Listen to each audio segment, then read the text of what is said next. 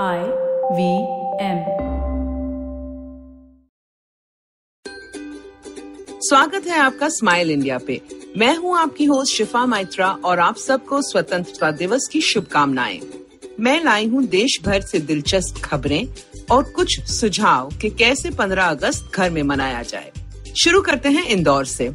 यहाँ एक पुलिस कर्मचारी हैं जो कमाल का काम करते हैं बिना किसी प्रमोशन या प्रशंसा की लालच से। ये हैं एसएचओ विनोद दीक्षित, जिन्हें एक रात पेट्रोल ड्यूटी के वक्त एक स्कूल का बालक मिला।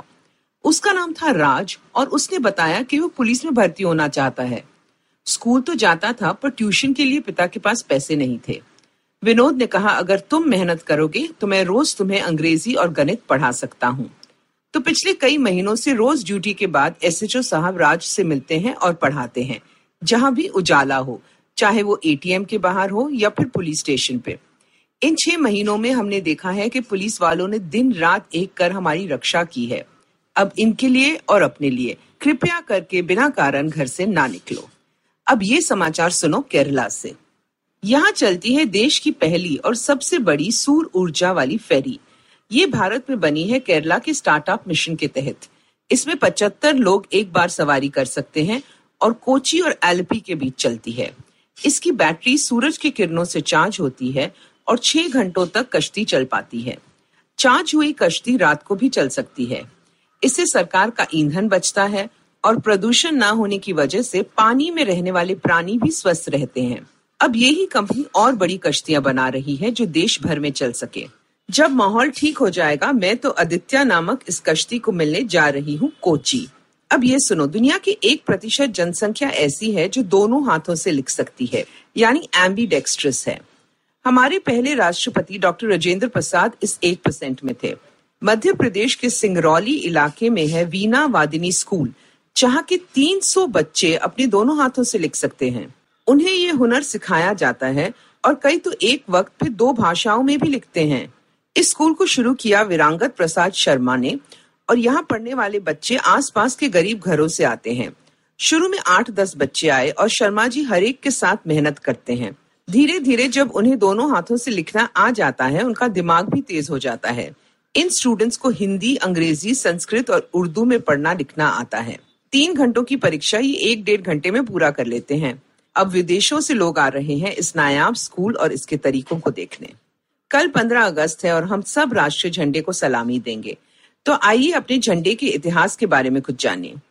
देश में पहला झंडा बनाया गया सन अठारह के विद्रोह के दौरान। देश के लिए फिर राष्ट्रीय झंडा बना 1904 में, जिसे सिस्टर निवेदिता ने बनाया। ये स्वामी विवेकानंद की शिष्य थी और मकसद था देश को इकट्ठा करना अंग्रेज़ी हुकूमत के खिलाफ। फिर 1906 में सचेंद्र नाथ बोस ने एक झंडा बनाया, जिसमें तीन रंग थे और बीच में वंदे मातरम लिखा था। फिर स्वराज झंडा लहराया। जिसे रचा था पिंगाली वेंकैया ने। ये कैम्ब्रिज में पढ़ने के बाद महात्मा गांधी से प्रभावित होकर इंडिया लौट आए। इस झंडे में गांधी जी का चक्र था बीच में। आज़ादी से कुछ दिन पहले तय किया गया कि चक्र की जगह अशोक चक्र रखा जाएगा बीच में। यही तिरंगा आगे चल के हमारा राष्ट्रीय झंडा बना। और आज जब हम स्वतंत्रता दिवस घर में बिताएँगे, मेरे कुछ सुझाव आपके लिए। अगर आप परिवार के साथ हो या अकेले भी हो तो कुछ देश प्रेम के गीत ज़रूर सुनिए। रेडियो पे या गाना और सावन जैसे स्ट्रीमिंग प्लेटफॉर्म्स पे। बंदिया एक गाना है जो इस साल बना है। 115 बच्चों ने गाया है अपने अपने घरों से। साथ ही देश के बारे में कुछ बेहतरीन फ़िल्में देखना चाहो तो मुफ़्त में देख सकते हो 15 अगस्त तक सिनेमाज ऑफ़ इंडिया की वेबसाइट पे। और सबको जब मैसेज करो तो वोकल फॉर लोकल वाली बात ज़रूर दोहराना। अगर आपको ये पॉडकास्ट पसंद आया तो और दिलचस्प पॉडकास्ट सुनना न भूले आईवीएम नेटवर्क पे। आप हमें सुन सकते हैं आईवीएम पॉडकास्ट ऐप पे या आई पे। आप हमें सोशल मीडिया पे भी फॉलो कर सकते हैं। हम at I V M podcast हैं ट्विटर और इंस्टाग्राम पे। और अगर आप मुझसे बात करना चाहते हैं तो मेरा हैंडल है एट शिफा माइत्रा इंस्टाग्राम और ट्विटर पे। मैं आपसे जल्द मिलूँगी, तब तक हँसते रहो और हंसाते रहो।